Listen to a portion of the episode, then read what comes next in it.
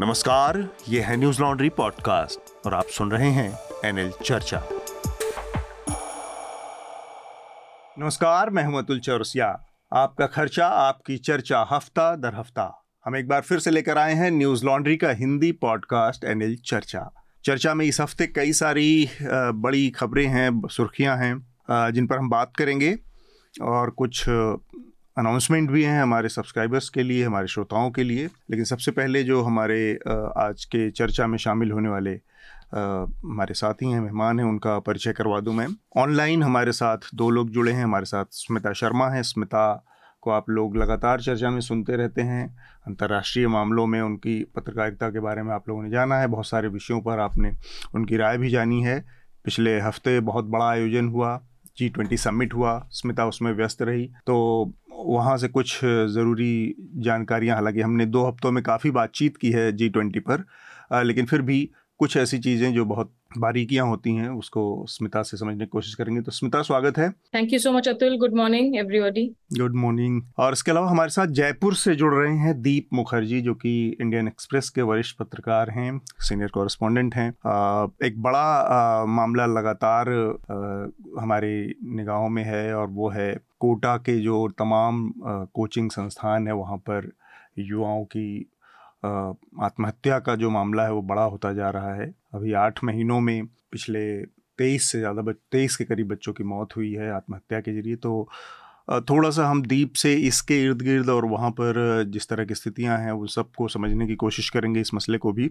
और स्टूडियो में मेरे साथ हमारे साथी सहयोगी विकास जांगला। विकास, आपका भी स्वागत। जी। दीप, आपका भी बहुत बहुत स्वागत है। Thank you Atul. तो मैं जल्दी जल्दी एक दो जानकारियां हैं। एक तो आप लोगों के बहुत सारे लेटर हमें मिले हैं, तो उसमें कुछ हम इस हफ्ते की चर्चा में शामिल भी करेंगे। इसके अलावा आपको पता है पत्र भेजने का बहुत सीधा सा तरीका है W W W dot Newslaundry dot com slash podcast hyphen letters. इस पर जाकर आप सीधे हमें लेटर भेज सकते हैं और उस पर चर्चा के लिखना ज़रूर मेंशन करें ताकि पता चले कि ये लेटर किसके लिए है, क्योंकि हमारे और भी कई सारे पॉडकास्ट और वीडियो शोज़ हैं तो उससे थोड़ा सा आसानी होती है। दूसरा तरीका है कि आप सीधे हमें मेल कर सकते हैं podcasts at the rate Newslaundry dot com पर। उसमें सब्जेक्ट लाइन में चर्चा ज़रूर लिखें। न्यूज़ लॉन्ड्री ने अपने जो भारत से बाहर विदेशों में मौजूद हमारे प्रशंसक हैं, जो हमारे न्यूज़ लॉन्ड्री के सब्सक्राइबर हैं, जो हमारे न्यूज़ लॉन्ड्री के मर्चेंडाइज पसंद करते हैं लेकिन अभी तक उनको वो मिल नहीं पाती थी, उपलब्ध नहीं थी, अब वो विदेशों में भी इसको प्राप्त कर सकते हैं, हासिल कर सकते हैं।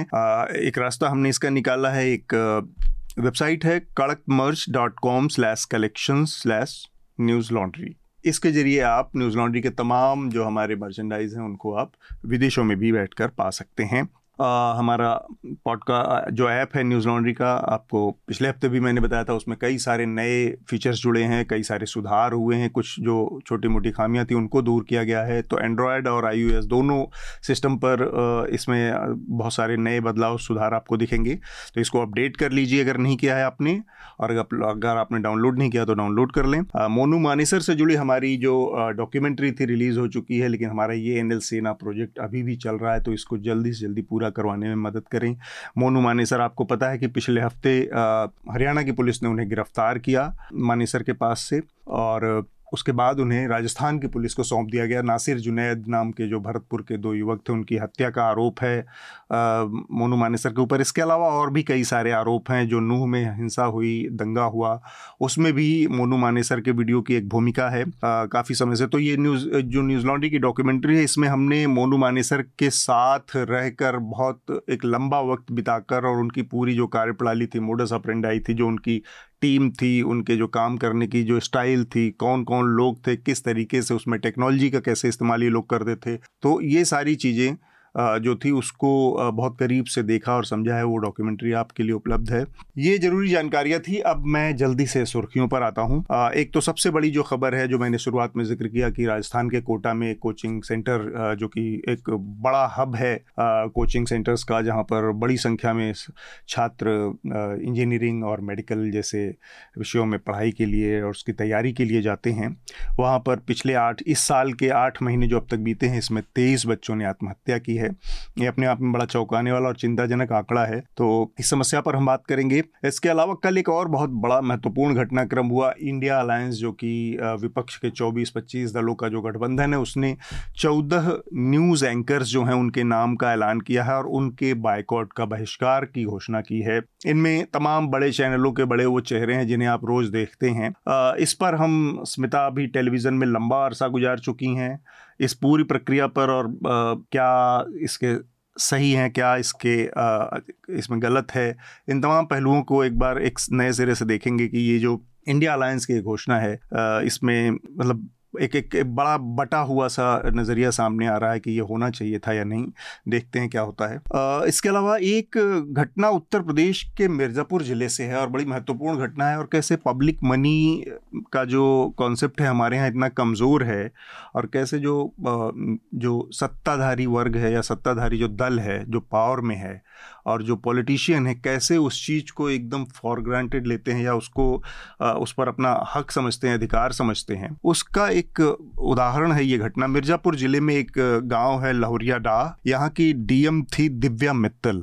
उन्होंने लगभग एक, और ये जो लाहौरिया डाह गांव है यहाँ पर पानी नहीं आता था, हफ्ते में एक दिन दो दिन टैंकर से पानी की सप्लाई होती थी, तो उन्होंने एक सिस्टम बनाया और किसी तरह से उस गांव में पानी पाइपलाइन के ज़रिए पहुँचाया। और जब ये पानी जिस दिन पहुँचा है उस दिन ये खबर मीडिया में आई, और उसके अगले दिन दिव्या मित्तल को पहले मिर्जापुर से उत्तर प्रदेश, पूर्वी उत्तर प्रदेश के ही एक दूसरे ज़िले बस्ती में ट्रांसफ़र किया गया, और फिर वहाँ से उनको हटाकर वेटिंग लिस्ट में डाल दिया गया इंतज़ार करने के लिए। एक तरह से एक पनिशमेंट जैसा हो गया उनके लिए। वजह क्या रही ये जानना भी बहुत दिलचस्प है। जो मैंने कहा कि पब्लिक मनी का जो कॉन्सेप्ट है हमारे यहाँ इतना कमज़ोर है कि लोग कैसे उसका मिसयूज़ करते हैं। जो मिर्ज़ापुर ज़िले के भारतीय जनता पार्टी के डिस्ट्रिक्ट प्रेसिडेंट थे, उन्होंने शिकायत की कि ये योजना, सरकार की योजना के तहत ये पाइपलाइन बिछी और ये पानी पहुंचा, और ये हर घर जल जैसी योजना जो हमारी केंद्र सरकार चला रही थी उसके तहत ये सारी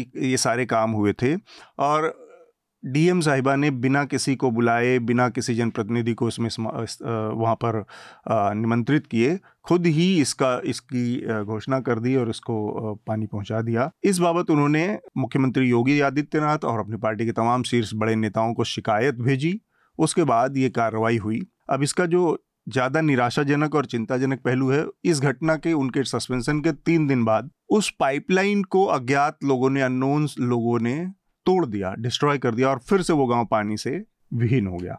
तो स्मिता, ये जो घटना है, किस तरह से जो पॉलिटिकल क्लास है किस कुछ चीज़ों पर कैसे नाक का मुद्दा बनाकर, और बहुत ज़रूरी जो लोगों के विषय हैं कि पानी जैसी ज़रूरी चीज़ जिससे पचहत्तर साल से एक एक गांव जूझ रहा था, वहाँ पानी पहुँच गई, लेकिन चूंकि नाक का मुद्दा था कि किसी को उसमें नहीं बुलाया गया, और वो सत्ता में है तो वो पार्टी उसको या उसके नेता को लगता कि मेरा वहाँ होना ज़रूरी था, मेरा फीता काटना ज़रूरी था, अगर मैंने फीता नहीं काटा तो उस पाइपलाइन को भी हटाया जा सकता है, तोड़ा जा सकता है, और डीएम को भी वहाँ पर रहने हक नहीं है। ये पूरी पूरी जो व्यवस्था या जो पूरा जो घटनाक्रम है, इस पर आपकी क्या टिप्पणी है, कैसे देख रही हैं आप इसको? अतुल, ये ना आ, सीधे तौर पर आर्गेंस ऑफ पावर है। जब आप लंबे समय से आप सत्ता में रहते हैं या लंबे समय में नहीं भी रहते हैं, पावर बहुत जल्दी जो है करप्ट करता है, इंसान को भ्रष्ट करता है। और सबसे बड़ी जो बात हो गई है आज की तारीख में, मुझे लगता है कि जहां हम एक चुनाव से दूसरे चुनाव की ओर भागते रहते हैं, लोगों की जो नेताओं जो नेता हमारे समाज से ही नेता बनकर उभर रहे हैं, जो एम्पैथी होनी चाहिए, जो सिंपैथी होनी चाहिए, वो मिसिंग है। क्योंकि कहीं ना कहीं जो आपको इस बात पर भरोसा है कि मैं वोट आज की तारीख में सिर्फ और सिर्फ वो मशीन में जो वोट डाले जा रहे हैं उसके आधार पर नहीं जीत रहा हूँ, मैं वोट दरअसल सत्ता के बल पर जीत रहा हूँ, मैं मसल पावर पर जीत रहा हूँ, मैं जातीय समीकरण पर जीत रहा हूँ। तो ये बड़ी दिलचस्प बात है कि इस वक्त ये जो फिल्म जवान है, जो जलवा मचाए हुए थिएटर्स में शाहरुख खान की, और सारी की सारे राजनीतिक दल, आम आदमी पार्टी, कांग्रेस, बीजेपी, वो एक दूसरे पर जो है पॉट शॉट्स ले रहे हैं जवान का जिक्र करते हुए कि देखो जवान में जो है तुम्हारे भ्रष्टाचार पर सवाल खड़ा किया गया है, देखो जवान में जिस सिस्टम पर सवाल खड़े किए गए हैं वो सिस्टम दरअसल तुम्हारी पार्टी का है। लेकिन ये आ, मतलब सुनने को लगेगा कि हम स्टीरियोटिपिकल फ्रेजेस यूज कर रहे हैं। आ, ये दिक्कत हो गई है कि हम आप में सब नंगे की तमाम राजनीतिक दलों में ऐसे ऐसे पार्टी में लोग आ चुके हैं जो जो बहुत ज्यादा कॉन्फिडेंट हैं कि भाई ठीक है, अगले चुनावों तक जरूरी नहीं है कि ये लोग जाकर मेरी पार्टी को वोट देते हैं या नहीं, उसके आधार पर ही मैं जीतूंगा, बल्कि काफी सारी चीजें हैं जिसके जरिए मैं दरअसल वोट को मैनिपुलेट कर सकता हूं, इफेक्ट कर सकता हूं। तो ये सिंपल तौर पर जो एरोगेंस ऑफ पावर है। ठीक बात। दीप, एक अधिकारी जो आता है शुरुआत में बहुत आइडियलिस्ट होता है, बहुत सारे उसके अंदर भावनाएं होती हैं कि वो ही is there to serve the country, उसको अचानक से इस तरह की पॉलिटिकल उसमें स्लगफेस्ट में या खींचतान में और जिसको कहते हैं ईगो टशल में फंसा दिया जाता है, उस पर आपकी क्या टिप्पणी है? जी देखिए, कॉन्सिस्टेंटली देखा गया है कि जैसे कुछ भी, जैसे शिलान्यास की काम हो या कोई और काम हो, उसमें पॉलिटिशियंस इवन जो एकदम ही आ, लोकल लेवल के हैं, जैसे कोई पंचायत के मेंबर हैं या सरपंच है कोई गांव के, वो हमेशा क्रेडिट लेने के लिए वो रेडी रहते हैं, क्योंकि इसको वो एक तरह से चुनावी लीवरेज की तरह यूज करते हैं। एंड इसमें जैसे कोई एक आइडियलिस्टिक आईएएस ऑफिसर हैं, वो खुद इनिशिएटिव लेके इस इशू को सॉल्व करने के लिए आ, कर रहे हैं काम।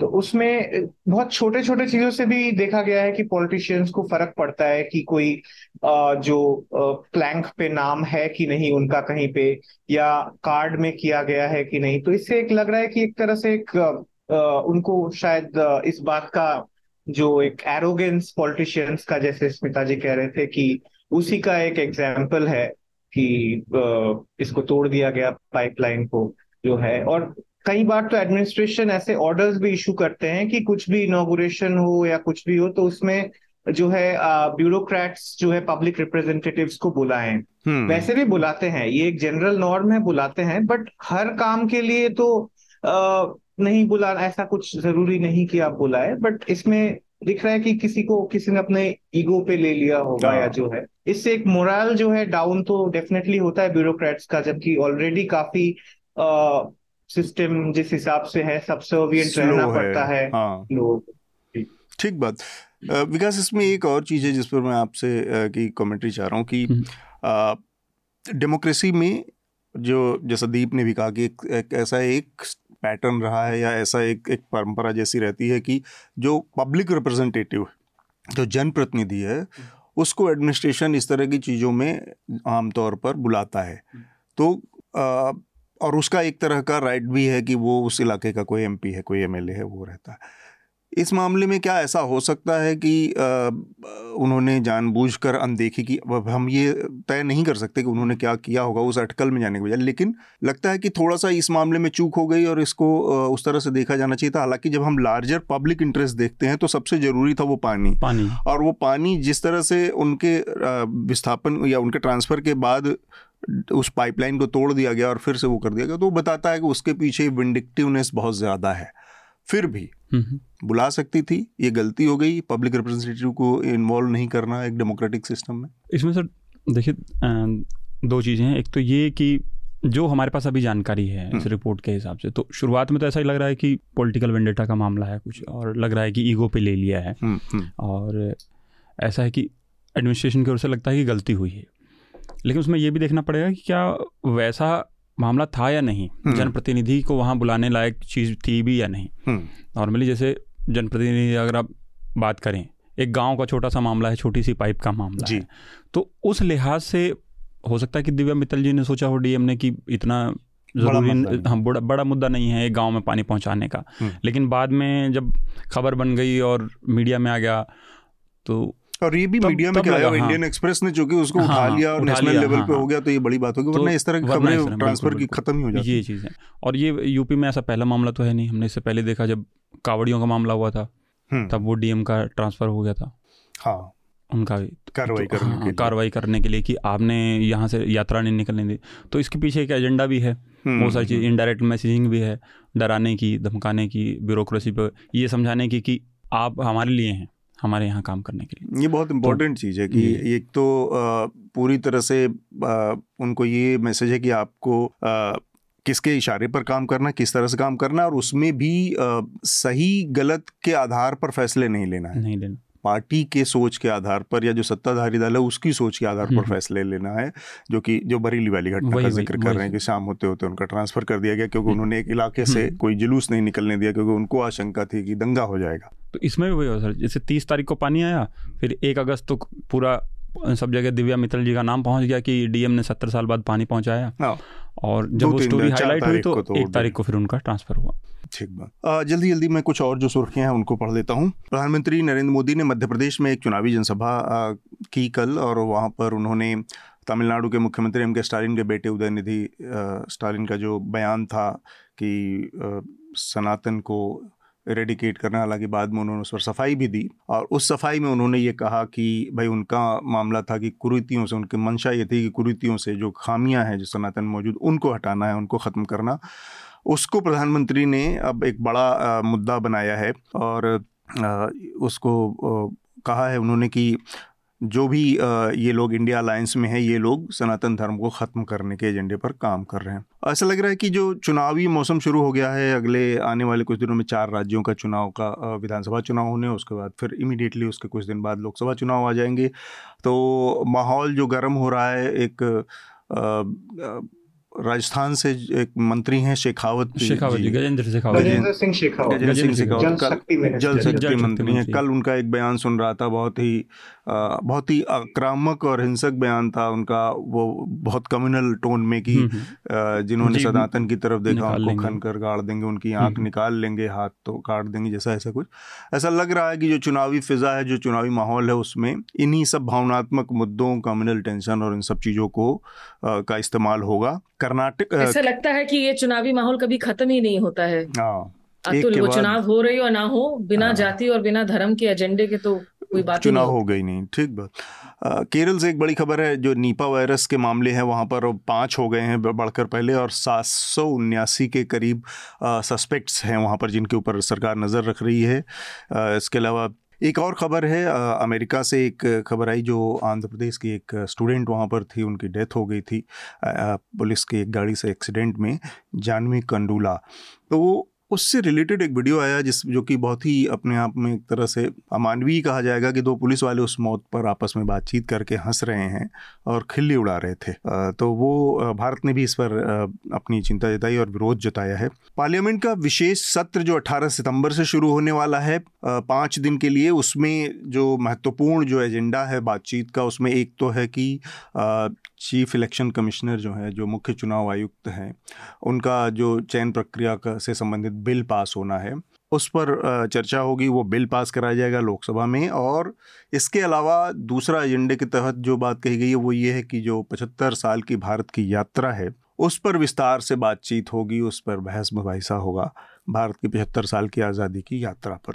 ये दो एजेंडे हैं, लेकिन इसमें बड़ी एक चिंता जाहिर की जा रही है कि जो नया बिल आया है इलेक्शन कमिश्नर को के चयन करने का, उनको नियुक्त करने का, उसमें से पहले सीजीआई थे, उनको हटा दिया गया है एक, और दूसरा एक जो बड़ी चिंता है वो इलेक्शन कमीशन की पूरी जो अथॉरिटी है, जो उनका स्टेचर है, उसको डाउनग्रेड करने का मामला है। उसके तहत जो प्रावधान है नए बिल में, वो ये कहते हैं कि अब जो चुनाव आयुक्त हैं उनका जो उनकी जो उनका कद होगा, जो उनका उनका पद होगा, वो कैबिनेट सेक्रेटरी के पद के बराबर होगा। अभी तक जो नियमावली थी और जो जो लॉ था, जो कानून था, उसमें चुनाव आयोग जो है वो सुप्रीम कोर्ट के जज के स्तर का अधिकारी था और उसका पद होता था। चिंता इसमें ये जताई जा रही है कि जो कैबिनेट सेक्रेटरी का पद है, जिस पद पर लाने की बात इस कानून में कही जा रही है, उसके मुताबिक चुनाव आयोग का कद जो है वो मिनिस्टर ऑफ स्टेट,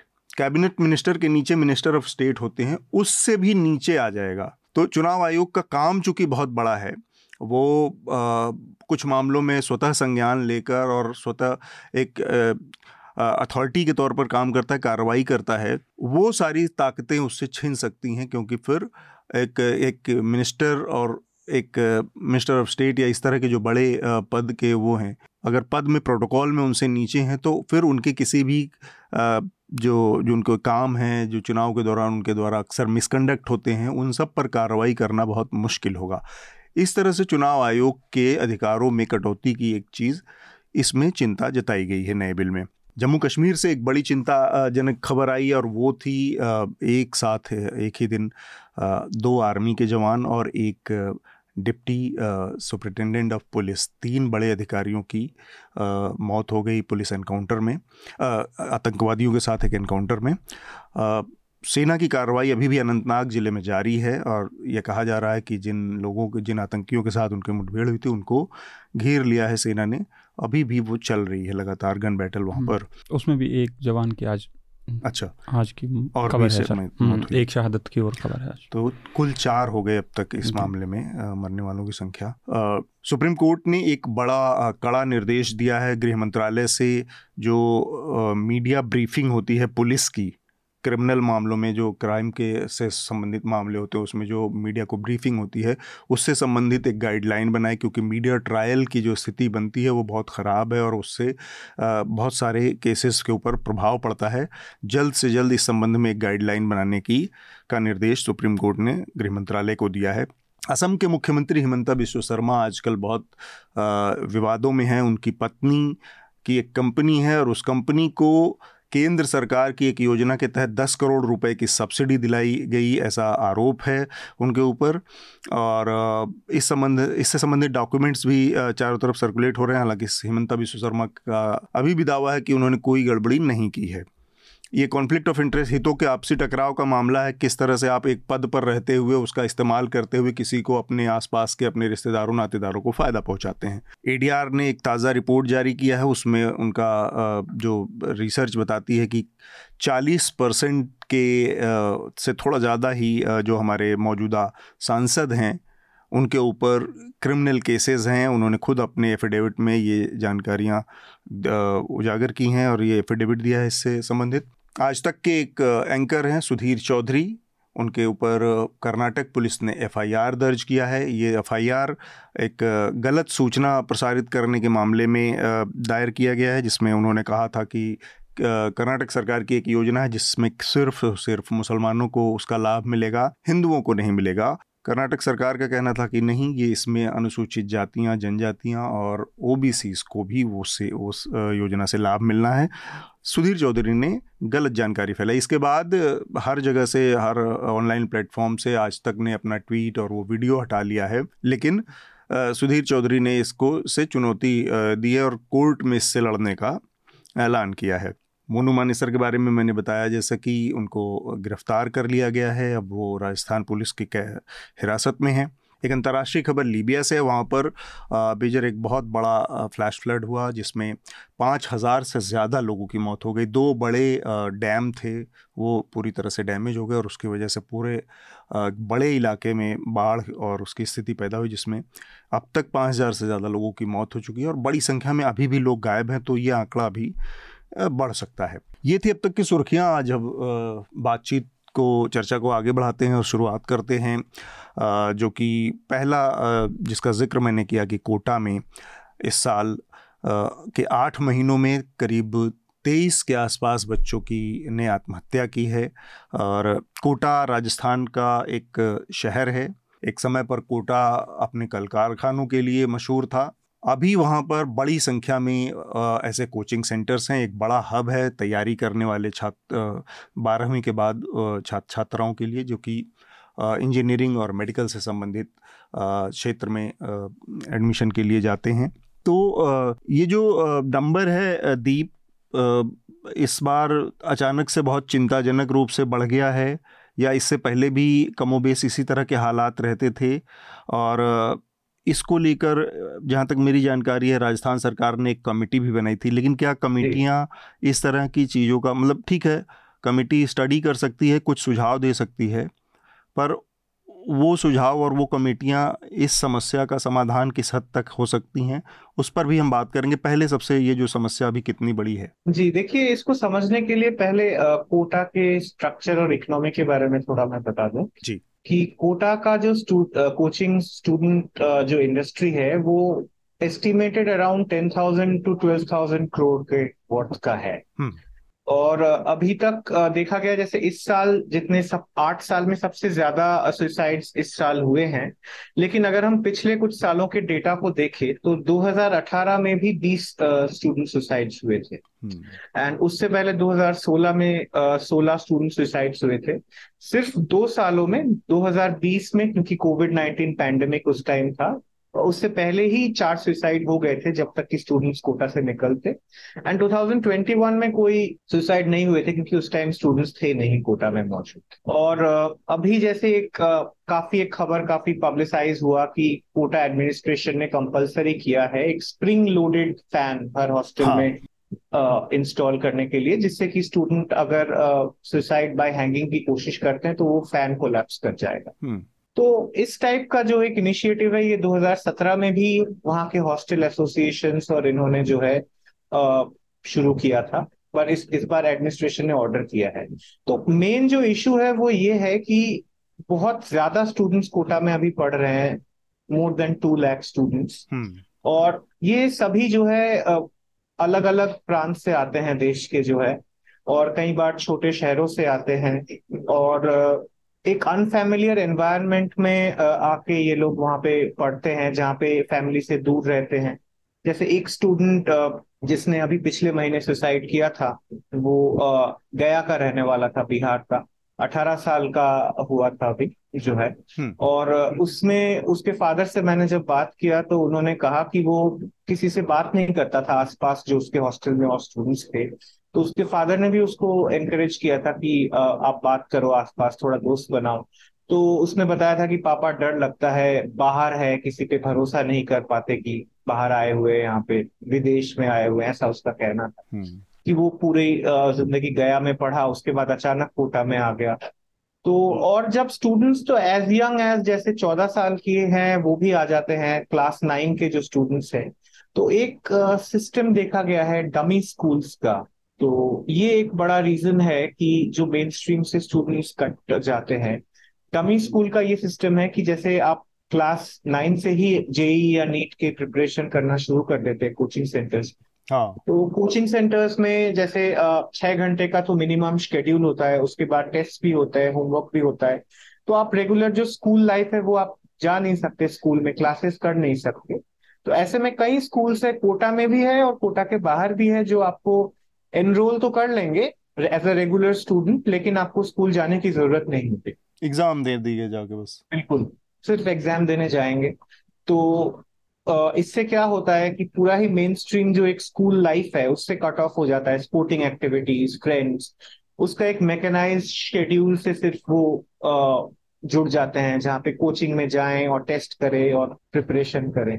इसी से एक बहुत एक तनाव आता है। और एक चीज और इनके दिमाग में काफी जो रहती है वो ये है कि इनके पेरेंट्स जो कई वर्किंग क्लास से भी आते हैं, मिडिल क्लास से भी आते हैं, लोअर मिडिल क्लास से भी आते हैं, वो अपनी पूरी जिंदगी के सेविंग्स जो है बच्चों के पीछे वो दे देते हैं कोचिंग सेंटर्स में, क्योंकि मिनिमम फी तो एटलीस्ट एक लाख तो है ही एक साथ। तो उनके दिमाग में एक गिल्ट भी एक काम करता है, अगर उनका जो है साइंस पढ़ने का इच्छा नहीं है तो नहीं कर पाते, वो एक बड़ा रीजन। विकास जी, आप इस पर क्या कहना चाहेंगे जो बच्चों की ये समस्या है?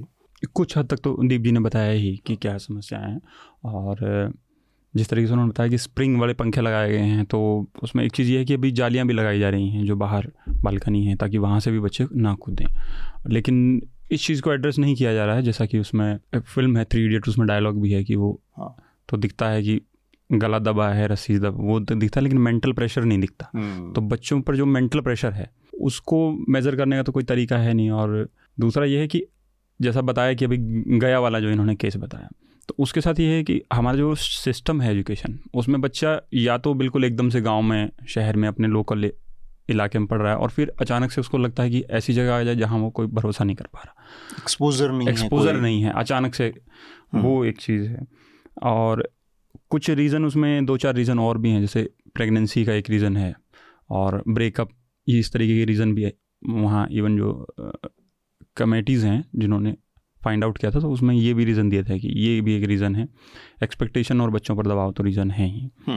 तो ये सारी चीज़ें हैं, और मुझे लगता है बट कि थोड़ा सा मेंटल एबिलिटी जो है हम बच्चों की जिस तरीके से कम होती जा रही है। जैसे मुझे अपनी पढ़ाई का दौर याद आता है, जब हम थे तो हम पिटते भी थे, सब चीज़ें होती थी, लेकिन कभी वैसा स्ट्रेस नहीं लगा।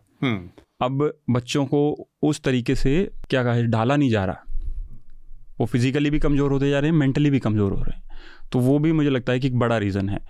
उनको ना घर में वैसा एनवायरनमेंट मिल रहा है। आप देखिए, आप बच्चों को अब डांट नहीं सकते, तो वो भी एक रीज़न है। उसके भी हालांकि अपने नुकसान है कि डांटना भी किस हद तक और कैसे बैलेंस बना के वो सारी चीज़ें हैं, लेकिन ये भी बड़ा रीज़न है। मैं देख रहा था तो एक साइकोलॉजिस्ट ने बताया ये सबसे बड़ा रीज़न है। बच्चों के साथ हो क्या रहा है कि अचानक से उनको इतना सॉफ्ट मिल जाता है, पैम्परिंग उनकी होने लगती है, और जैसे ही वो बाहर जाते हैं से फिर बहुत हार्श एनवायरनमेंट हो जाता है और फिर एकदम से उनको लगता है कि ये ब्रेक डाउन, हाँ ब्रेक डाउन हो जाता है। तो बच्चों को समझ में नहीं आता वो क्या करें, उनको अचानक से ये एक बड़ी एक वजह है जो साइकोलॉजिकल ब्रेकडाउन है कि आप एक बहुत ही सिक्योर्ड एटमॉस्फेयर में आपने अपने जीवन के पंद्रह सोलह सत्रह साल बिताए हैं और फिर अचानक से आपका एक्सपोजर एक ऐसी दुनिया से होता है जहां पर आपकी सारी वो जो घरेलू सिक्योरिटी है जो माँ बाप के घर आसपास रह रहे हैं या अपने घर वाले, अपने जान पहचान, अपने दोस्तों, अपने रिश्तेदारों, परिवारों के बीच में रहने का जो वो है वो अचानक से चला जाता है और आपको प्रूव करना होता है।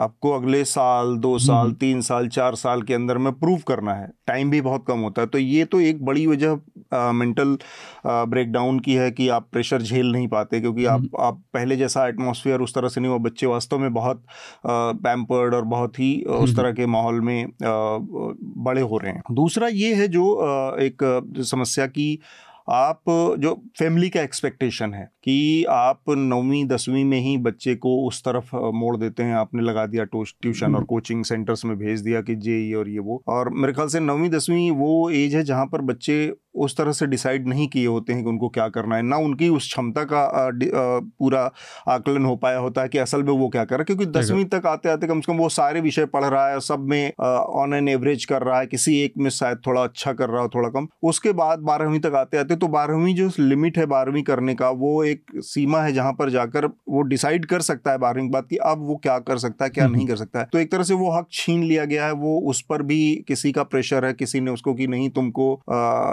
डॉक्टर और इंजीनियर यही दो लाइन है, जे नीट कर लो या जेई कर लो या जो भी है। तो एक तो ये प्रेशर। तीसरा एक चीज़ जो समझ में आ रही है कि परिवार अपना सब कुछ लगा दे रहा है वहाँ पर, अपना एक लाख डेढ़ लाख दो लाख रुपए सालाना का वो खर्च कर रहा है। जैसे बीबीसी की एक रिपोर्ट में पढ़ रहा था तो इसमें ज़्यादातर जो बच्चे हैं जो सुसाइड करने वाले उनका आर्थिक जो बैकग्राउंड है वो निम्न वर्ग का और लोअर मिडिल क्लास का, यही दो उससे इकोनॉमिक स्ट्राटा से बिलोंग करते हैं ज़्यादातर संबंधित बच्चे हैं। और जो उम्र है सुसाइड करने वाले बच्चों की उसमें पचास परसेंट से ज़्यादा बच्चे अभी बालिग भी नहीं, सत्रह साल के हैं ज़्यादा बच्चे। और जो सबसे बड़ा बच्चा था जिसकी डेथ हुई है इस साल वो बाईस साल का था, बस बाकी कोई सोलह साल, सत्रह साल, अठारह साल, उन्नीस साल ऐसे बच्चे।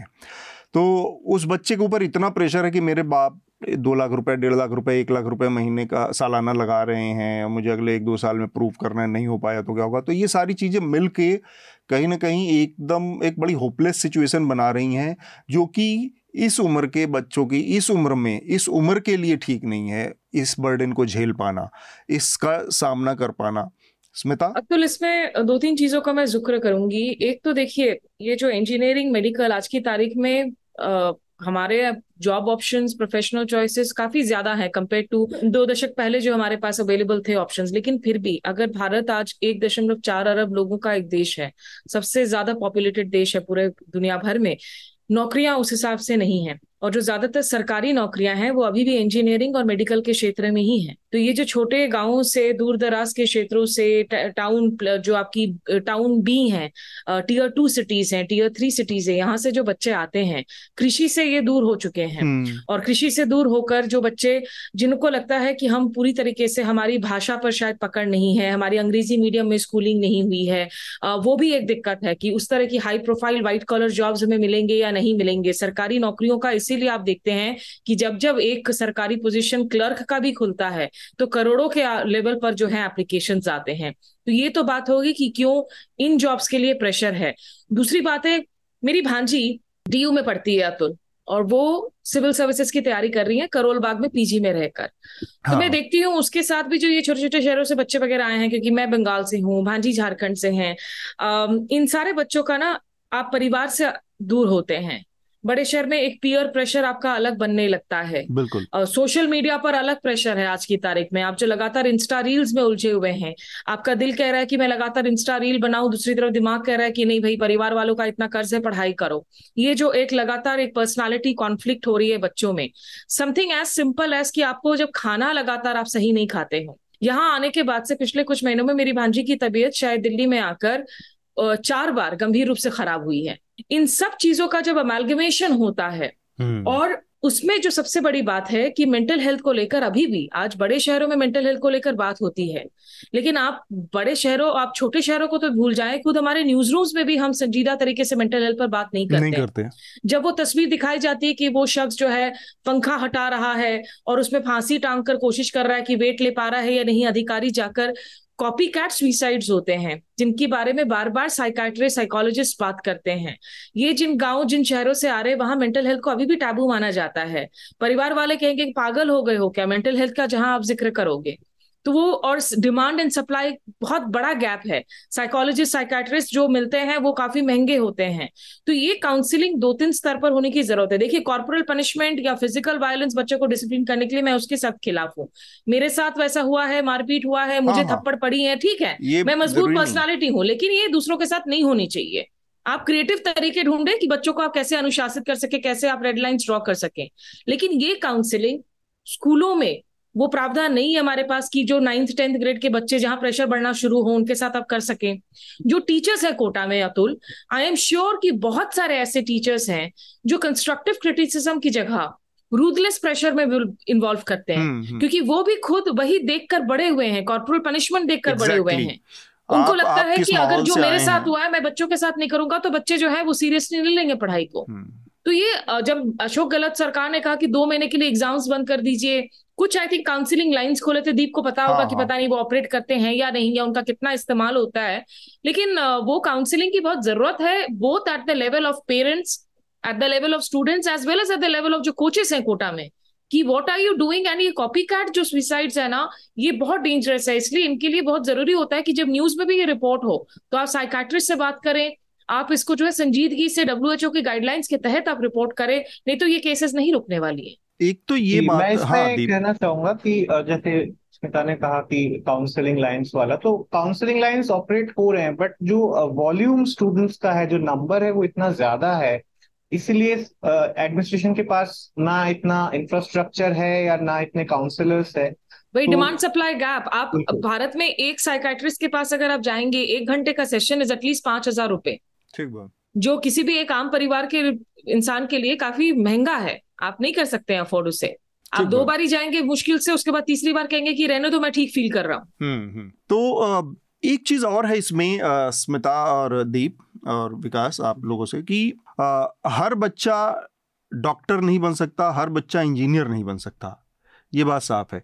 लेकिन कोटा में और देश के बाकी हिस्सों में भी जो जो इन्फ्लक्स है, जो आने वाली जो जो संख्या है, वो इतनी बड़ी है कि सारे बच्चे उसमें से नहीं बन पाएंगे। ये एक मोटी मोटी सी बात है, लेकिन क्या ऐसा नहीं होना चाहिए, क्योंकि वो बच्चे बारहवीं तक एक ऐसे सिस्टम में जाते से होके आते हैं और ऐसे कल्चर से होके आ रहे हैं जहाँ पर उनके सामने बारहवीं के बाद दो ही रास्ते मेजरली खुलते हैं कि आपको या तो इंजीनियर बनना है या मेडिकल लाइन में जाना है। क्या दसवीं के बाद से ही जो एजुकेशन सिस्टम है, जो सिलेबस है, वहाँ पर पर स्टूडेंट हर बच्चे की क्षमता, प्रतिभा, उसका टैलेंट, उसका रुझान, उसकी अपनी चॉइस के को किसी तरह से आइडेंटिफाई करने का, उसको समझने का, उसको तौलने का, आकलन करने का, और फिर उस दिशा में उसको ले जाने का प्रयास नहीं होना चाहिए, ताकि बहुत बड़ी संख्या जो कोटा जाकर अल्टीमेटली असफल होती है, वो यहीं से अपने लिए जो सही रास्ता हो सकता था कि दसवीं ग्यारहवीं बारहवीं के बाद, वहाँ से उसका जो रास्ता बन सकता था जिसमें एक्चुअल उसकी क्षमता थी, एक्चुअल उसका रुझान था, ओरिएंटेशन था, उसको दिशा देने का काम करे दसवीं ग्यारहवीं बारहवीं। ऐसा सिस्टम नहीं है। सबको एक डंडे से हाँक कर एक मुकाम पर, एक आ, किनारे पर लाकर खड़ा कर दिया जाता है हर साल, फिर वो वहाँ से उसी रास्ते पर आगे बढ़ जाते हैं, क्योंकि और कोई रास्ता, कोई सिस्टम नहीं है। जी, इसमें जैसे एक एग्जाम्पल मैं देना चाहूँगा, एक जो स्टूडेंट सेल है कोटा का, जो डेडिकेटेड एक सेल है, वो भी इसी साल गठित हुई है, तो इससे पहले सिर्फ हेल्पलाइन नंबर्स ही थे। तो मैं एक एनालाइज कर रहा था कि उनके पास किस टाइप के क्वेरीज आते हैं, स्टूडेंट्स किस टाइप की बातें करते हैं। तो उसमें एक केस ऐसा था जिसमें स्टूडेंट जो है वो मेडिकल की तैयारी कर रहा था, लेकिन उसने स्टूडेंट सेल को बोला कि मैं मानसिक तनाव में हूँ, हाँ। और मुझे जो है आर्मी ज्वाइन करनी है, अच्छा। मुझे मेडिकल की तैयारी नहीं करनी। उसके बाद स्टूडेंट सेल ने उसके पेरेंट्स के साथ बातचीत की, काउंसलिंग किया, लेकिन उसमें ये नहीं था कि उस स्टूडेंट को वापस भेज दिया गया वापस कि उसको। तो एक ये पेरेंट्स का भी बहुत बड़ा एक रोल, रोल रहता है, है। क्योंकि जैसे स्मिता ने कहा, डॉक्टर और इंजीनियर ये एक आ, एक भारतीय जो एक एस्पायरेशनल स्टोरी है उसके साथ इतना जुड़ा हुआ है एक साइकी में कि कोई गांव से जैसे गांव से जैसे उन्होंने कहा शहर में आने की एक मूवमेंट जैसे है, या गवर्नमेंट जॉब्स है जो कोई डॉक्टर जैसे कोई गवर्नमेंट मेडिकल कॉलेज में भी अगर डॉक्टर बन जाता है तो उनकी लाइफ परिवार के हिसाब से बन जाती है। तो पेरेंट्स बहुत ज्यादा एक उनका इन्फ्लुएंस एक होता है, और कहीं इतना स्टूडेंट्स के पास चॉइस भी नहीं होते, और अभी जो एजुकेशन सिस्टम है उसमें इतना तो नहीं हुआ है कि इंडिविजुअल बच्चे के पीछे ध्यान दे, जो कि होना चाहिए क्योंकि हर बच्चा का अलग जो है इच्छा है करियर में जाने का। तो इन सब का एक जो है ब्लेंड होके कोटा में उसका एक एक्सप्लोजन हो रहा है, और वो शहर में ऐसा हो गया है कि वहाँ पे जैसे जो आ, एक बिजनेस अपॉर्चुनिटी आ गया पूरे शहर के रेसिडेंट्स का कि कोई भी किसी के पास प्लॉट है, मान लीजिए सौ गज का प्लॉट है, उसको उस पे उन्होंने आ, पांच माले का लोन लेके एक बिल्डिंग बना दिया, और उस उस पे उन्होंने जो है सौ बच्चों का हॉस्टल बना दिया। कोई अभी रूल नहीं है कि आप रेसिडेंशियल को कॉमर्शियल की तरह यूज नहीं कर सकते। तो सब मिलके जो है अल्टीमेटली प्रेशर बच्चों के पीछे ही आता है। स्मिता नहीं, देखिए भारत में जब तक आपके पास इनफ नौकरियां नहीं होंगी, पिछले लगभग आई थिंक सात से नौ साल से हमारी जो अनएम्प्लॉयमेंट दर है अभी भी वो साढ़े बाईस फीसदी के लगभग है। hmm. हमारी आबादी बढ़ी जा रही है, प्राइवेट सेक्टर की नौकरियां उस हिसाब से नहीं है जो हैं, वो तमाम ऐसे छोटे शहरों के लोग जो हैं उनको लगता है कि वो कम्पीट नहीं कर सकते हैं। काफी सारे ऐसे लेवल हैं, पर्सनालिटी हो, भाषा हो, कनेक्शन हो, नेटवर्किंग हो, जिन पे वो मार खा जाते हैं। तो ये सरकारी नौकरियों की जो को लेकर जो पागलपंथी है, ऑब्सेशन है, उसमें सोसाइटल वजह है, उसमें वजह है कि आपको लगता है कि इसमें जॉब सिक्योरिटी है, जॉब गारंटी है। और ये तो हम कोविड के जमान टाइम पे हमने देखा कि हमारा समाज आज भी जितना डिजिटल हैव और हैव नॉट्स का समाज है कि एक एक घर में एक कमरे में बैठकर पांच बच्चे जो हैं एक स्मार्टफोन का इस्तेमाल कर रहे हैं ऑनलाइन क्लासेस के लिए। तो यहाँ पर तो ये मुमकिन ही नहीं है कि हर परिवार जो है अपने बच्चे के लिए मेंटल काउंसलिंग अफोर्ड कर सके। आ, लेकिन मुझे लगता है यहाँ पर इस मुद्दे पर मीडिया की भूमिका बहुत जरूरी हो जाती है अतुल। जो हमारे प्राइम टाइम मीडिया लगातार आज सिर्फ और सिर्फ मंदिर मस्जिद की डिबेट में उलझे हुए हैं, यहाँ पर टीवी जैसे मीडियम की इतनी एक मजबूत भूमिका हो सकती है अगर आप बार बार इन मुद्दों का आप जिक्र करें, आप बच्चों से बात करें। इस पर फिल्में, डॉक्यूमेंट्रीज बनी है, कोटा फैक्ट्री भी बनी है जिसको लोगों ने काफी सराहा है कि you know it's a strong project वगैरह। लेकिन ये हमें इतना कॉम्प्लिकेटेड प्रॉब्लम है कि इसको आप सिर्फ और सिर्फ ये कहते कि हम पंखे हटा देंगे सीलिंग से और जाल लगा देंगे हम खिड़की पर तो इससे सुसाइड बंद हो जाएगा, वो तो बिल्कुल ही डिल्यूशनल एक अप्रोच है। एग्जैक्टली, रूट कॉज की बात ही नहीं है उसमें।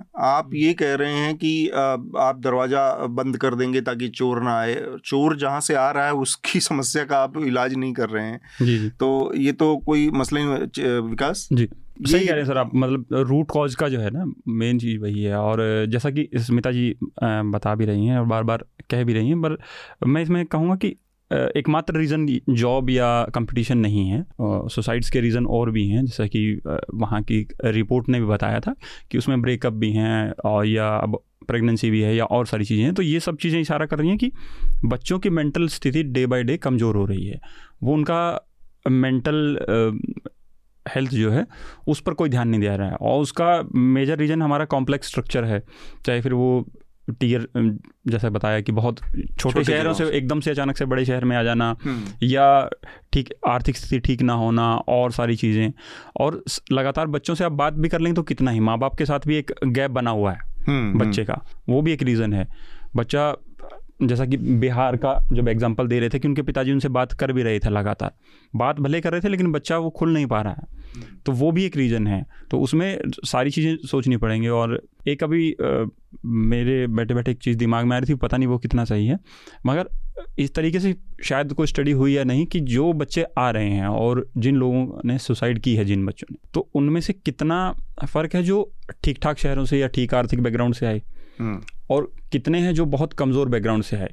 हम्म, ठीक बात। वो तो भी वो, एक, वो एक, सारी चीज़ें हैं जो कि हाँ, इस गैप को ऐसे हाँ, को स्टडी करनी चाहिए कि क्या रोल प्ले कर रहा है कि उनका आर्थिक बैकग्राउंड या फिर उनका रूरल बैकग्राउंड क्या है। उससे एक छोटी सी चीज़, कुछ आंकड़े मैं बता दूं यहाँ पर कि जो ये जो इस साल जिन तेईस छात्रों ने आत्महत्या की है उनमें से आधा से ज़्यादा नाबालिग थे, जो मैंने बताया कि उनकी उम्र अठारह साल से कम थी। बारह छात्र ऐसे थे इसमें से जिन्होंने कोटा पहुँचने के छः महीने के भीतर सुसाइड किया, इसमें से बारह छात्र। तो बहुत ज़्यादा दिन उनको वहाँ पर रहते हुआ नहीं था।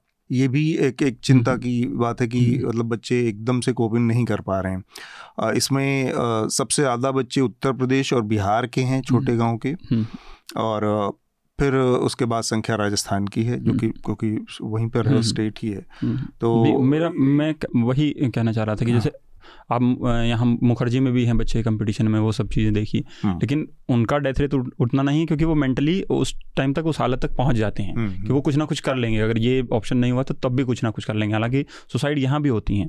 ठीक है जी। तो इस पर काफ़ी हमने बातचीत कर ली। बस मेरा एक चीज़ ये है, और जो दीप ने भी शुरू में कहा कि परिवार का की बड़ी भूमिका होती है, और कहीं ना कहीं परिवार का प्रेशर बहुत बड़ा रोल प्ले करता है, क्योंकि जो परिवार भेजता है उसकी अपनी आकांक्षाएं, महत्वाकांक्षाएं, एस्पिरेशन बहुत ज़्यादा होती हैं उस बच्चे से कि जो वो इन्वेस्ट कर रहा है।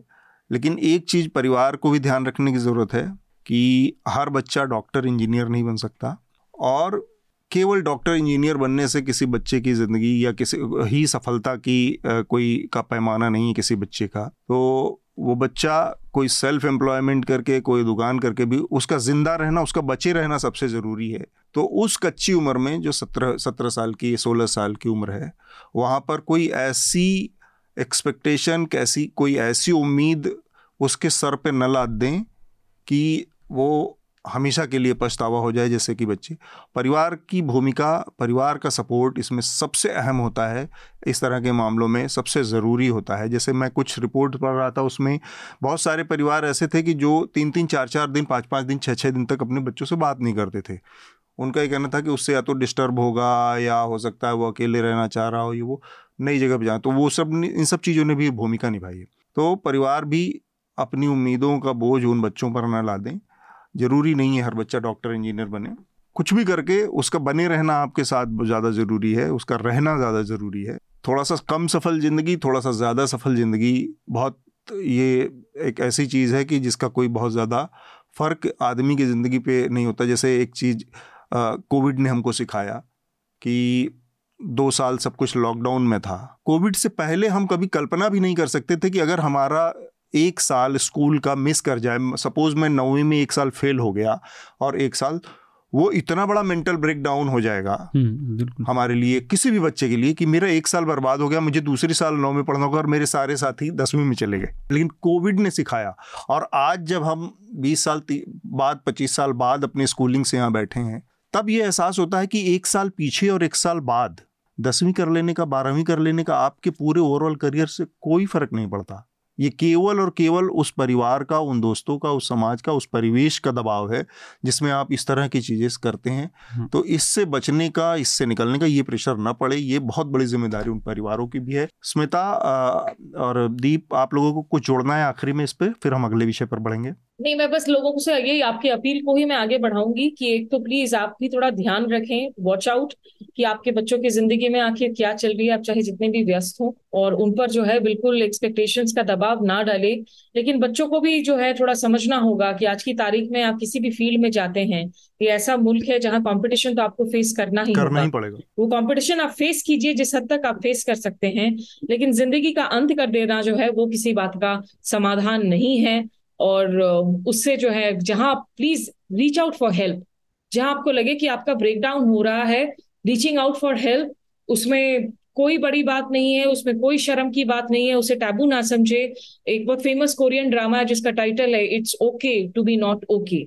So when you think you are not okay, अपने दोस्त, परिवार, जिससे आपको लगे कि आप थोड़ा सा जो है आप उनसे बात कॉन्फिडेंटली कर सकते हैं, प्लीज कीजिए, क्योंकि हर एक जिंदगी जो है वो बहुत बहुत प्राइसलेस है। ठीक बात दीप जी, मैं यही कहूंगा अतुल, जैसे आपने कहा कि एक साल कोई स्कूल मिस हो जाना कोई बहुत बड़ी बात नहीं है, जैसे हमें कोविड में भी समझ में आया। तो परिवारों को थोड़ा इस चीज को थोड़ा नॉर्मलाइज करके देखना चाहिए कि अगर मान लीजिए वो कोटा जा रहा है और उसके बाद वो नहीं कर पा रहा, कुछ महीनों में, शुरुआती महीनों में घर पे बता रहा है, तो उसको ऐसे अनदेखा नहीं कर देना चाहिए और उसकी बात सुननी चाहिए, क्योंकि इसी से एक बहुत बड़ा एक, जैसे आपने बताया कि शुरुआती महीनों में भी सुसाइड ज्यादातर देखा गया है आने के बाद, तो इस इशू को टैकल किया जा सकता है। और बाकी तो बच्चों को भी हेल्प के लिए कहना चाहिए, जैसे स्मिता ने कहा, लेकिन एक पेरेंट्स का बहुत बड़ा रोल रहता है। तो जब एक उनके दिमाग में ये आएगा कि और भी जैसे करियर अपॉर्चुनिटीज है अपार्ट फ्रॉम डॉक्टर या इंजीनियर, तो उसमें एक बड़ा फर्क इसमें देखने को मिल सकता है। बिल्कुल ठीक बात। विकास, आपको कुछ जोड़ना है? बस सर, मोटा मोटा तो वही है जो आपने कहा है, और इसमें एक ही चीज़ है कि बच्चों को जो है कंपटीशन में बारहवीं के बाद लेके जाएं। हाँ। और मुझे अतुल से एक फाइनली मैं कहूंगी कि मुझे लगता है कि कोचिंग इंस्टीट्यूट्स की पता नहीं ऑडिट हो रही है या नहीं, जिस तरीके से पॉपुलेशन exactly. में मशरूम की तरह उभरे हैं इंस्टीट्यूट, बहुत सारे ऐसे सो कॉल्ड एजुकेशनिस्ट आए हैं सिस्टम में, जिनको भी दरअसल उनकी अगर आप टीचिंग फॉर्मेट को देखें, टीचिंग प्रणाली को देखें, तो वो बहुत मतलब क्रिटिकल है, बहुत गंभीर रूप से जो है उसमें सवाल भी खड़े होंगे। तो पता नहीं ऐसी कोई audit systems in particularly in areas में हो सकती है या नहीं। हाँ, ये बहुत इम्पोर्टेंट चीज है। राजस्थान गवर्नमेंट ने कहा है कि एक लॉ लाने वाले हैं जो कोचिंग सेंटर्स और सभी प्राइवेट एजुकेशन इंस्टीट्यूट्स को एक अम्ब्रेला के नीचे लाएंगे, लेकिन अभी जैसे विधानसभा का फिलहाल कोई सेशन तो होने का और है नहीं, और चुनाव भी आने वाला है, तो वो अनाउंसमेंट धरातल तक पहुंचती है कि नहीं। हाँ नहीं, ये बहुत ज़रूरी है कि ये जिस तरह जो प्राइवेट इंस्टीट्यूशन हैं अपने हिसाब से पढ़ाते हैं, अपने हिसाब से टीचर लाते हैं, अपने हिसाब से सिलेबस तय करते हैं। सिलेबस तो मान लीजिए वही है जो भारत सरकार या सीबीएसई और बाकी लोगों का, लेकिन उसमें किस तरह का ट्रीटमेंट उनका वो वही सब तय करते हैं, लेकिन उस पर नज़र रहनी चाहिए। ऊपर कोई उसको ऑडिट करने वाला, कोई उस पर निगरानी करने वाला हो, कितना साइंटिफिक है, कितने किस तरीके से वो बच्चों के साथ उनका व्यवहार किस तरह का है, टीचर का वो बहुत कोऑपरेटिव है या फिर बहुत ही स्ट्रिक्ट है, वो सारी चीज़ें, तो उस सब से भी एक असर पड़ता है और उस पर निगरानी का कोई तंत्र होना चाहिए। एक लास्ट पॉइंट मैं भी कहूँगा कि हाँ, जैसे कोचिंग सेंटर्स के ऊपर भी एक क्वालिटी कंट्रोल मैकेनिज्म जैसे होना चाहिए, या क्योंकि उनका जो टीचर्स हैं they are very well paid, unlike the students जो बहुत मतलब कहीं छोटे शहरों से आ रहे हैं। कुछ टीचर्स के तो ज्यादातर एक करोड़ से ज्यादा पैकेज होता ही है। एक वहाँ के कोटा के ही एक पुलिस ऑफिसर जो स्टूडेंट इशू से डील करते हैं, वो मुझे कह रहे थे कि एक टीचर थे जो काफी फेमस भी थे इनके कोचिंग सेंटर्स में, उनका सालाना पैकेज करीब चालीस करोड़ चालीस करोड़ तो हम अगले विषय की तरफ बढ़ते हैं, जो कि चौदह न्यूज़ एंकर्स जो हैं उनके ऊपर जो प्रतिबंध लगाया है इंडिया अलायंस ने, उस पर थोड़ी सी बात करनी है हमें। मैं एक बार जो नाम है जिनके ऊपर प्रतिबंध लगाया गया है उसके बारे में बता दूं आप लोगों को, और उसके बाद इस पर हम चर्चा भी करेंगे। तो इसमें है अमन चोपड़ा न्यूज़ अठारह, अमीश देवगन न्यूज़ अठारह, अदिति त्यागी भारत एक्सप्रेस, चित्रा त्रिपाठी आज तक, रोबिका लियाकत भारत चौबीस, Gaurav Sawant India Today, Prachi Parashar India TV, Anand Narasimhan news अठारह, Sushant Sinha Times Now Nav Bharat, Shiv Aroor India Today, Sudhir Chaudhary Aaj Tak, Ashok Srivastava D D news, Navika Kumar Times Now और अर्नब गोस्वामी रिपब्लिक भारत। ये चौदह एंकर हैं जिनको बाइकआउट किया जाएगा। इनके किसी भी शो पर इंडिया अलायंस का कोई भी सदस्य हिस्सा नहीं लेगा, कोई प्रवक्ता इनसे बात नहीं करेगा, इनको बाइट नहीं देगा।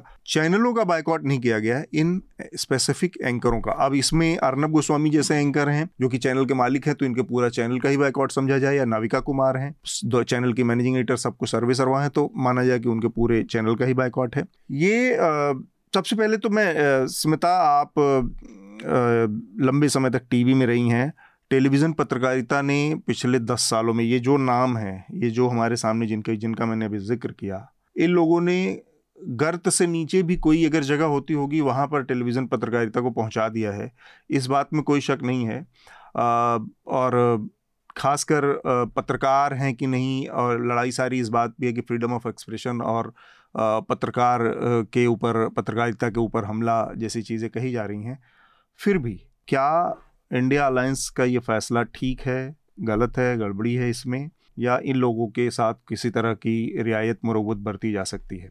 अतुल, सबसे पहले मैं बिल्कुल साफ शब्दों में कह दूं, hate speech is not journalism. नफरत फैलाना, लगातार धर्मों के बीच में आग लगाना, इसका पत्रकारिता से कोई वास्ता नहीं है। ठीक बात। तो आप चाहे विक्टिम कार्ड खेल लें, सबसे पहले तो आप प्लीज ये समझ लें कि इनको जर्नलिस्ट के तौर पर हम नहीं देख सकते। हो सकता है एक जमाना था जब ये पत्रकारिता कर रहे थे, लेकिन आज की तारीख में जो ये करते हैं इसका पत्रकारिता से कोई लेना देना नहीं है। हाँ, ये न्यूज रूम का हिस्सा जरूर है, न्यूज रूम को लीड कर रहे हैं, सीनियर एडिटर्स हैं, सीनियर फेसेस हैं। दूसरी बात, ये आ, अभी जो न्यूज ब्रॉडकास्टर्स डिजिटल एसोसिएशन है, उन लोगों ने भी जो है बड़ा सा बयान जारी किया है इस पे, बहुत डिसअपॉइंटमेंट जारी करते हुए। इसकी तुलना आप इमरजेंसी से कतई नहीं कर सकते हैं, क्योंकि इमरजेंसी में सत्तारूढ़ पार्टी ने सारे जो है मीडिया प्रेस को सलाखों के पीछे डाला था, जेल में डाला था, न्यूज रूम्स बंद कर दिए गए थे। यहाँ वो मामले नहीं किए गए हैं। ये एक स्वायत्त फैसला है कि हम, कुछ लोगों ने तय किया है कि हम कुछ एंकर्स के शो में नहीं जाएंगे। अब बात होती है कि ये कितना मेरिटोरियस है, कॉल्ड फॉर है या नहीं है। देखिए, ये मेरी पर्सनल चॉइस हो सकती है कि मैं इस दुकान से नमकीन खाऊं, उस दुकान से मैं रबड़ी खाऊं, मुझे आपका खाना पसंद नहीं तो मैं आपके रेस्टोरेंट में नहीं जाऊं। लेकिन एक गठबंधन जो खुद को लिबरल बता रहा है, डेमोक्रेटिक बता रहा है, लोकतंत्र को जिंदा रखने की बात कर रहा है, क्या उनकी तरफ से इस तरह का एक बॉयकॉट सही है या गलत है? मैं कहूंगी कि सही गलत की डिबेट को छोड़ दें। ये ये इनइफेक्टिव इसलिए है क्योंकि अगर आपकी मंशा ये है कि आप हेट स्पीच को रोके, वो तब तक नहीं रुकने वाला जब तक कि जो न्यूज रूम्स के ओनर्स हैं और संपादक हैं उनको नफरत के लिए फंडिंग मिलनी ना बंद। ये जो एडिटर्स हैं, ये बड़े चेहरे जरूर हैं अतुल, लेकिन none of them are working in silos. ऐसा नहीं है कि ये अकेले ही उठकर मूड बना लेते हैं और इनका शो हो जाता है। ये एक पूरी की पूरी एक कॉन्ग्लोमरेट है, ये एक पूरा का पूरा एक न्यूज रूम है, और जिसमें ब्लेसिंग सीधे ऊपर के संपादक से आता है, ओनर से आता है, और जिस पर जो है निश्चित रूप से एक सियासी प्रेशर होता है या एक सियासी डॉग विस्लिंग होती है, एजेंडा सेटिंग होता है जी। तो अगर आप राजनीतिक दल से होकर कह रहे कि मैं इनके शो में नहीं जा रहा हूं, देखिए ये मुझे लगता है कि एक तो लिस्ट बनाकर जारी करने की कोई जरूरत नहीं थी, आप इसे पर्सनल फैसला रखते। जबरदस्ती का जो है ये लोग अब दुनिया भर में घूमते फिर रहे हैं कि देखो हमारे साथ इतना गलत काम हुआ है, खुद को हीरो बनाने हाँ, की कोशिश कर रहे हैं। विक्टिम हो गए ये लोग। हाँ, this is not a badge of honour for them first of all, क्योंकि वो जर्नलिज्म तो कर ही नहीं रहे हैं, तो ये बैज ऑफ ऑनर नहीं है। ऐसा नहीं है कि आप जाकर गृह मंत्री से सवाल पूछ रहे हैं मणिपुर के बिगड़ते हुए हालात पर, yeah. आप जाकर प्रधानमंत्री से, कल प्रधानमंत्री आपने भोपाल का जिक्र किया जहां वो बात कर रहे थे सनातन धर्म की। उस वक्त मैं उनके टाइमलाइन को सर्च कर रही थी अतुल, मैंने पीएमओ इंडिया और नरेंद्र मोदी दोनों के ट्विटर हैंडल को सर्च किया। चौबीस घंटे से ज्यादा का वक्त हो गया था, एक ट्वीट, एक संदेशा नहीं था अनंतनाग इनकाउंटर से संबंधित, बताइए, जिसमें ये बहुत बड़ी बात है कि एक कमांडिंग ऑफिसर का डेथ हो जाना, एक कमांडिंग ऑफिसर है, जम्मू कश्मीर पुलिस के एक मेजर है, एक मेजर है और दूसरे कर्नल। ये one of the deadliest attacks है रिसेंट टाइम्स की, उसमें आपने एक बयान जारी नहीं किया। आप सनातन धर्म पर आप रैली कर रहे हैं, आप बीजेपी में आपके ऊपर पेट्रोल शावर किए जा रहे हैं, पुलवामा के नाम पर रैली कर रहे हैं, के नाम पर आप वोट मांगते हैं, वन रैंक वन पेंशन के नाम पर आप वोट मांगते हैं, और इतनी बड़ी दुर्घटना हो गई और उस दिन आप अपना स्वागत करवा रहे हैं अपने, जब ये सियाचिन पर सोल्जर है बोलकर आप उन पर आप सियासत करते हैं, लेकिन उनकी शहादत पर आप चुप्पी साधे हुए हैं। तो ना नरेंद्र मोदी जी से इन एंकर्स ने कभी सवाल पूछा है, जब उनको मौका मिला भी सवाल पूछने का, जो प्रधानमंत्री प्रेस कॉन्फ्रेंस ही नहीं करते हैं, और उस पार्टी के आईटी सेल के हेड अमित मालविया जो बखूबी जानते हैं कि एनडीटीवी का सात साल तक बीजेपी ने बहिष्कार किया था, वो आकर इसे इमरजेंसी के साथ कंपेयर करते हैं, जबकि दस साल में एक प्रेस कॉन्फ्रेंस फ्री फ्लोइंग नहीं हो पाया अभी तक प्रधानमंत्री के स्तर पर दुनिया के सबसे बड़े लोकतंत्र में, और वहां पर आप सवालों में जो है ये सवाल आप प्रधानमंत्री से जब इंटरव्यू करने का इन बड़े एंकर्स को मौका मिलता है तो आप उनसे पूछते हो आपका आपकी ऊर्जा का स्रोत क्या है, आप आम कैसे खाना पसंद करते हैं।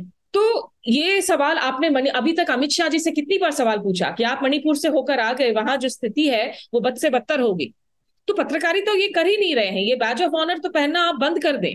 आपको मैं नहीं रोक रही हूँ विपक्ष से सवाल पूछने से, विपक्ष से बिल्कुल, जहां विपक्ष सत्ता में है, जहां कांग्रेस की सरकार राज्यों में है, तृणमूल की सरकार राज्यों में, जो गलत हो रहा है जो वहां पर राइट्स हो रहे हैं उन पर आप बखूबी सवाल पूछिए, आप उनको रिप देम ऑफ, लेकिन आप जो मेन सर पार्टी आज दस साल से सरकार में है उससे आप सवाल नहीं पूछ सके और फिर आप ये कहते फिरेंगे कि मैं जर्नलिस्ट हूँ, मेरे अधिकार कुचल दिए गए हैं। तो ये बहुत ही आयरॉनिकल है, लेकिन मुझे लगता है कि ये सेल्फ गोल एक तरीके से है इंडिया के लिए।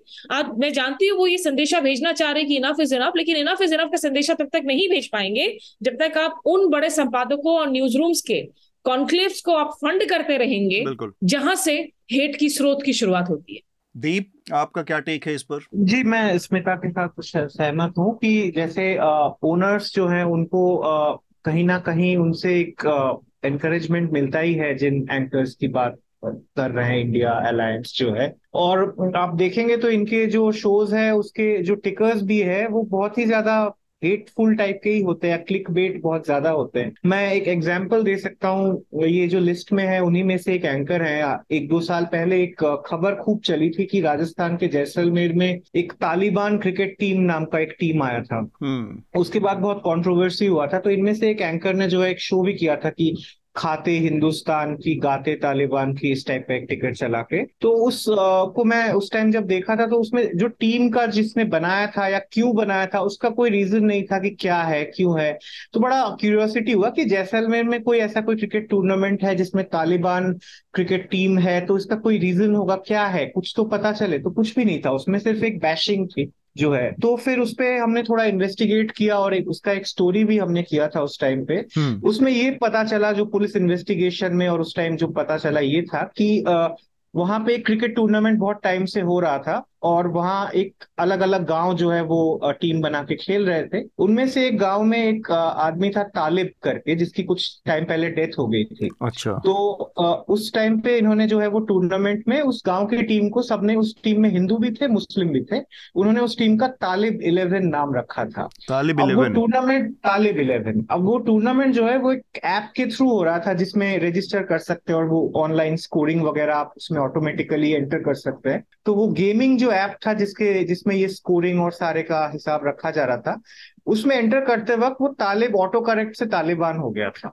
हम्म। तो इस चीज को लेके जो है पूरा एक तालिबान क्रिकेट टीम क्यों बनाया गया करके, क्योंकि उस टीम का जो कैप्टन था वो आ, मुस्लिम था, बट उसमें हिंदू भी थे और भी टीम मेंबर्स, और कोई एफआईआर भी नहीं हुआ था। लेकिन इसको प्राइम टाइम पे डिबेट किया गया कि खाते हिंदुस्तान की गाते तालिबान केस थे। जो मनीषा, जो स्मिता कह रही है ना कि ये एक ऐसा नहीं कोई अचानक से कोई एक लाख रैंडम अपने उसमें जाके ऐसा कर रहा है, ये बहुत ऑर्गेनाइज तरीके से इस तरह की चीज़ें ये लोग करते आ रहे हैं। लगातार विपक्ष से सवाल पूछने की पूरी संस्कृति, और विपक्ष इनको बैन कर रहा है, इनका बायकॉट कर रहा है। इसमें बैज ऑफ ऑनर जैसी क्या बात है? किसी डेमोक्रेसी में आपने सत्ता से सवाल नहीं पूछा और आप कह रहे कि ये बैज ऑफ ऑनर है आपके लिए। बैन, बहिष्कार किस चीज का?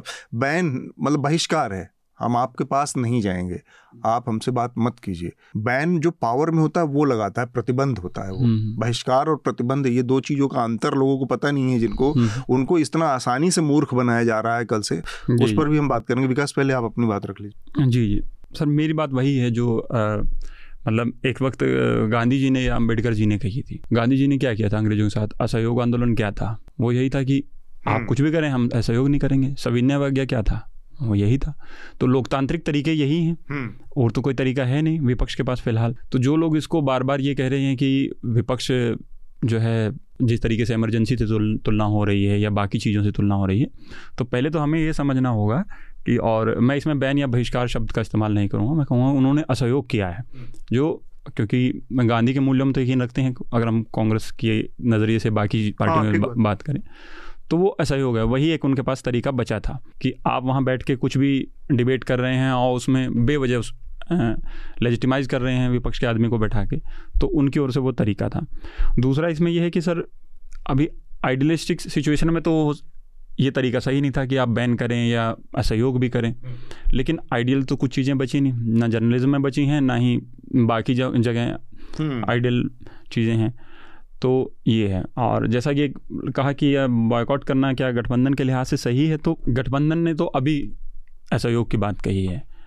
बीजेपी ने तो पूरी स्टेटमेंट जारी करके बैन किया था एनडीटीवी का कि हम बिल्कुल जाएंगे नहीं और पूरे प्रवक्ता नहीं भेजेंगे। तो ये सारी चीज़ें हैं। तो इसलिए मैं बार बार कहूँगा कि इसको समझिए कि ये बैन नहीं है, असहयोग है। और यही एक तरीका है लोकतंत्र में जब आपकी बात सुनी नहीं जाती। मैं इस चीज़ को बस अपनी एक छोटी सी बात के साथ ख़त्म करना चाह रहा हूँ कि आ, ये इंडिया अलायंस का ये फ़ैसला जो है ये बहुत समझदारी वाला फ़ैसला नहीं है, ये बहुत स्मार्ट मूव नहीं है, ये एक बहुत क्रूशियल जंक्चर पे आकर जब आपके पास इतने बड़ी चीज़ें स्टेक पे हैं तब ये जो फ़ैसला, ये जो घोषणा है, जो ये अनाउंसमेंट है, ये एक तरह का आ, मैं कहूँगा कि इसमें रिगर जो होना चाहिए, जो जो जो अप्लाई ऑफ माइंड होना चाहिए वो कम दिख रहा है मुझे, और इमोशनल आउटबर्स्ट ज़्यादा दिख रहा है। इसलिए ये कि आ, आप ये देखिए, और ये व्यक्तिगत हम मैं अपने उदाहरण से बताऊं तो पिछले आठ नौ सालों में सात आठ सालों में हमको पूरी तरह से बैन कर दिया गया है, हमारा वो बाइकॉट है, बीजेपी अघोषित है, बीजेपी की तरफ से, आरएसएस की तरफ से, और जितनी भी मिनिस्ट्रीज़ हैं, कोई बाबू या कोई मिनिस्ट्रीज़ में एंट्री नहीं है, कोई बातचीत नहीं करता, लेकिन इसका कोई अनाउंसमेंट नहीं है। हाँ। किसी को ये नहीं पता है कि आखिर न्यूज़ लॉन्ड्री से बीजेपी के हमारे कार्यक्रम में बीजेपी के प्रवक्ता आने से क्यों मना करते हैं, हमारे के या हमसे बात करने के लिए, हमारी स्टोरीज में अपनी अपनी राय रखने से क्यों सीधे इनकार कर देते हैं। बीजेपी ने कभी इसका कोई अनाउंसमेंट नहीं किया। आरएसएस के ये चीज़ बिना अनाउंस किए, बिना नेगेटिव नेगेटिव कवरेज के, बिना नेगेटिव प्रेस के भी अपनी तरफ खींची जा सकती थी, और इसमें एक मौका दिया गया मिल गया दिया गया सामने वाले को कि वो इसको ट्विस्ट कर सके इस तरह से कि ये फ्रीडम ऑफ एक्सप्रेशन पर हमला है। ये वो लोग हैं जिन्होंने फ्रीडम ऑफ एक्सप्रेशन का सबसे ज़्यादा दुरुपयोग किया है, सबसे ज़्यादा मिसयूज़ किया है, और जर्नलिज्म को के नाम पर, टेलीविज़न पत्रकारिता के नाम पर इन्होंने सत्ता से सब के साथ मिलकर, उसके साथ गलबहियाँ करके, हाथ मिलाकर जितना नुकसान करना था वो उससे ज़्यादा कहीं नुकसान किया है इस पूरे देश के डेमोक्रेसी का, इसके सिस्टम का और फ्रीडम ऑफ एक्सप्रेशन जैसे कॉन्सेप्ट का। तो इन लोगों के साथ ज़ीरो सहानुभूति रखते हुए भी ये स्मार्ट मूव नहीं है इंडिया अलायंस का। घोषणा करना आप कह रहे हैं, हाँ, वो चीज़ है जिससे बचा जा सकता था और इसको व्यवहार में लाया जा सकता था घोषणा की बजाय। ये एक तो कुछ लोग कह रहे हैं कि अगर ऐसा होता तो फिर फ़र्क क्या रह जाता कि बीजेपी जिस तरीके से अघोषित तरीके से करती है और जिस तरीके से ये लोग कह रहे हैं कि हम डेमोक्रेसी है और ट्रांसपेरेंसी रहेगी हमारे, तो अगर ये घोषणा नहीं करेंगे और वैसा ही व्यवहार करेंगे तो फर्क क्या है। डेमोक्रेसी डेमोक्रेटिक वैल्यू से मेल नहीं खाता ना इस तरह की कोई घोषणा, बाइकॉट की, मीडिया और किसी डेमोक्रेसी में ये डेमोक्रेटिक वैल्यू से भी मेल नहीं खाता। ये लोग चाहे जितने भी निकम्मे, गए गुजरे, नाकारा और वो नालायक हों, लेकिन आप मीडिया में इस तरह का कोई अप्रोच आपका कि हम इस तरह से अनाउंसमेंट करें आज जाके, ये भी कोई डेमोक्रेटिक वैल्यू से मेल कर नहीं खाता है। आ, तो वो वो भी एक समस्या है। मैं आ, अपनी बात को यहाँ पर ख़त्म करूँगा और स्मिता को चूँकि जाना है तो हम चर्चा को भी यहाँ पर समेटेंगे और जो रिकमेंडेशन की प्रक्रिया होती है उसे पूरा करेंगे। आ, स्मिता, सबसे पहले आपका ही रिकमेंडेशन ले लेता हूँ मैं। एक्चुअली uh, मैं इस बार जी ट्वेंटी वगैरह को लेकर इतनी व्यस्त थी कि मैं अपना ही रिकमेंडेशन एक्चुअली प्लग इन करूंगी। uh, जो मेरा beyond nation and state podcast है, सुनो इंडिया एप्पल और स्पॉटिफाई पर, उसमें जो दर्शक इच्छुक है, क्योंकि एक जो महत्वपूर्ण फैसला जिसकी घोषणा की गई कि भारत से होते हुए मध्य एशिया, मिडिल ईस्ट तक और मिडिल ईस्ट से होते हुए यूरोप तक एक रेल और रोड कनेक्टिविटी प्रोजेक्ट को एक साथ बनाने की आ, का फैसला लिया गया है, जिसमें America, Saudi, UAE, Bharat, Europe ये शामिल हैं। तो इसकी अपने महत्व है, एक काउंटर के तौर पर देखा जा रहा है चीन के बेल्ट एंड रोड इनिशिएटिव के खिलाफ, लेकिन इसमें चुनौतियां भी कई सारी हैं क्योंकि पिछले दस साल में चीन को भी बहुत चुनौतियां फेस करनी पड़ी हैं। उससे कहीं ज्यादा ग्रैंड स्केल का प्रोजेक्ट उन्होंने उसकी घोषणा की थी। तो इस बारे में आप ज्यादा विस्तृत रूप से जो है जानकारी आप सुन सकते हैं उस पॉडकास्ट पे। और जहाँ मुख्य जो पूर्व मुख्य चुनाव आयुक्त रहे डॉक्टर एस वाई कुरैशी, उनका एक अलग टेक है। ये जो कॉलेजियम सिस्टम और सिलेक्शन कमेटी की बात है, जिस विधेयक को हम एक्सपेक्ट कर रहे हैं कि अब संसद में दोबारा अब इसे दोबारा से लाया जाएगा, आ, उनका कहना है कि ये बहुत ज्यादा in contrary to the spirit of supreme court का फैसला नहीं है, लेकिन इसमें एक यूनानिमिटी का जो प्रपोजल है वो रखना चाहिए कि कोई भी फैसला लेते हैं तो वो आम सहमति से जो है वो बन सके। तो फिर इसकी जो अगर इसमें ऐसा होता है कि भैया कॉम्पोजिशन आपको लगता है हेवियर है फॉर द रूलिंग गवर्नमेंट, क्योंकि आप कैबिनेट मिनिस्टर ले आ रहे हैं या कैबिनेट सेक्रेटरी ले आ रहे हैं चीफ जस्टिस ऑफ इंडिया के खिलाफ, तो कम से कम फिर भी उसमें एक फेयरनेस बना रहेगा, क्योंकि नैतिकता का सवाल जो है वो इसमें बहुत ज्यादा बड़ा हो गया है। तो उस इंटरव्यू को भी आप सुन सकते हैं आ, मेरे YouTube station Smita Sharma journalist पर। ठीक बात, बहुत बढ़िया। दीप, आप क्या रिकमेंड करेंगे? जी मैं कहूंगा कि आज के टॉपिक पे ही कहूंगा कि जो कोटा वाला इश्यू है, जैसे आपने भी मेंशन किया कि मोनू मानेसर के ऊपर बहुत अच्छा आप लोगों का जो वीडियो रिपोर्ट है, उस टाइप का एक डॉक्यूमेंट्री आप लोग कोटा के ऊपर भी सोच सकते हैं, अच्छा है। ठीक बात। विकास, आपका रिकमेंडेशन? मेरा सर, हमारे हमने सोसाइटी पे और बच्चों में बात की, तो मैं रिकमेंड करूँगा अब्दुल कलाम जी की जीवनी है जो wings of fire. Wings of fire, हाँ हाँ। तो उसमें एक बड़ा रोचक किस्सा है कि अब्दुल जी ने ऐसा कदम उठाने का सोच लिया था, और तो वहाँ वो उस पर कोको एफ एम पे है, ऑडियो बुक में भी है, और उसको पढ़ें। अच्छा, वो तो वो मुझे लगता है बच्चों के लिए ज़्यादा अच्छी हो, उसमें बहुत सारी चीज़ें और भी आएंगी, और साथ में आ, इस तरह की चीज़ों से थोड़ा हेल्प मिलती है ना, लोग जाने तो कम से कम, और बच्चे थोड़ा सा इस बहाने उनका अटेंशन भी थोड़ा थोड़ा सा डाइवर्ट होगा किसी एक मुद्दे से। Uh, मैं एक किताब रिकमेंड करूंगा जो कि uh, एक अभिनेता हैं, मानव कौल, कई सारी फिल्मों में आपने उनको देखा है। मानव कौल बहुत शानदार लेखक भी हैं, उनकी एक किताब है वो यात्रा वृत्तांत, हालांकि उसको किसी जो हिंदी के साहित्यिक फर्मे में जो है जो विधाएं हैं, उपन्यास या यात्रा वृत्तांत या कहानी या वो, उन सब किसी एक में नहीं रखा जा सकता। वो एक जगह पर उनकी अपनी ऑटोबायोग्राफी भी बन जाती है, और एक जगह पर आके वो यात्रा वृत्तांत भी बन जाता है, तो वो सब का मिक्स जैसा कुछ है जिसको किसी विधा में नहीं रखते। तो वो रूह के नाम से है मानव कौल की किताब, आजकल मैं वही पढ़ रहा हूँ, और बहुत जल्दी आप लोगों को मैं मानव कौल से बातचीत करने वाला हूँ, इंटरव्यू भी करने वाला हूँ, तो वो इंटरव्यू तो बाद में, लेकिन उनकी किताब रूह ज़रूर आप लोग पढ़िए। वो यात्रा वृत्तांत जो उनकी कश्मीर के दिनों की जो जो उससे बिछड़ने का दर्द और पीड़ा है, जो आसपास के लोग थे पुराने, कैसे वो बार बार वहाँ जाते हैं, मिलते हैं लोगों को, और फिर उससे जुड़ने की कोशिश करते हैं, उसके संघर्ष हैं, अंतर्द्वंद हैं उनके मन मन के, तो उस पर वो किताब है। आ, इसके साथ ही हम अपनी आज की चर्चा को यहाँ पर रोकेंगे। स्मिता, दीप और विकास, आप सब लोगों का बहुत बहुत शुक्रिया इस चर्चा में शामिल होने के लिए। बहुत शुक्रिया, और सभी दर्शकों को भी thank you. Newslaundry is possible because of our paying subscribers. We don't run on corporate or government ads. You too can be part of changing the news model. Go to newslaundry.com slash subscription. Be a part of the community that pays to keep news independent. For the smoothest News Laundry experience, download our app, watch our shows, listen to our podcasts, read our reports, stay informed, pay for news, protect democracy, save the world.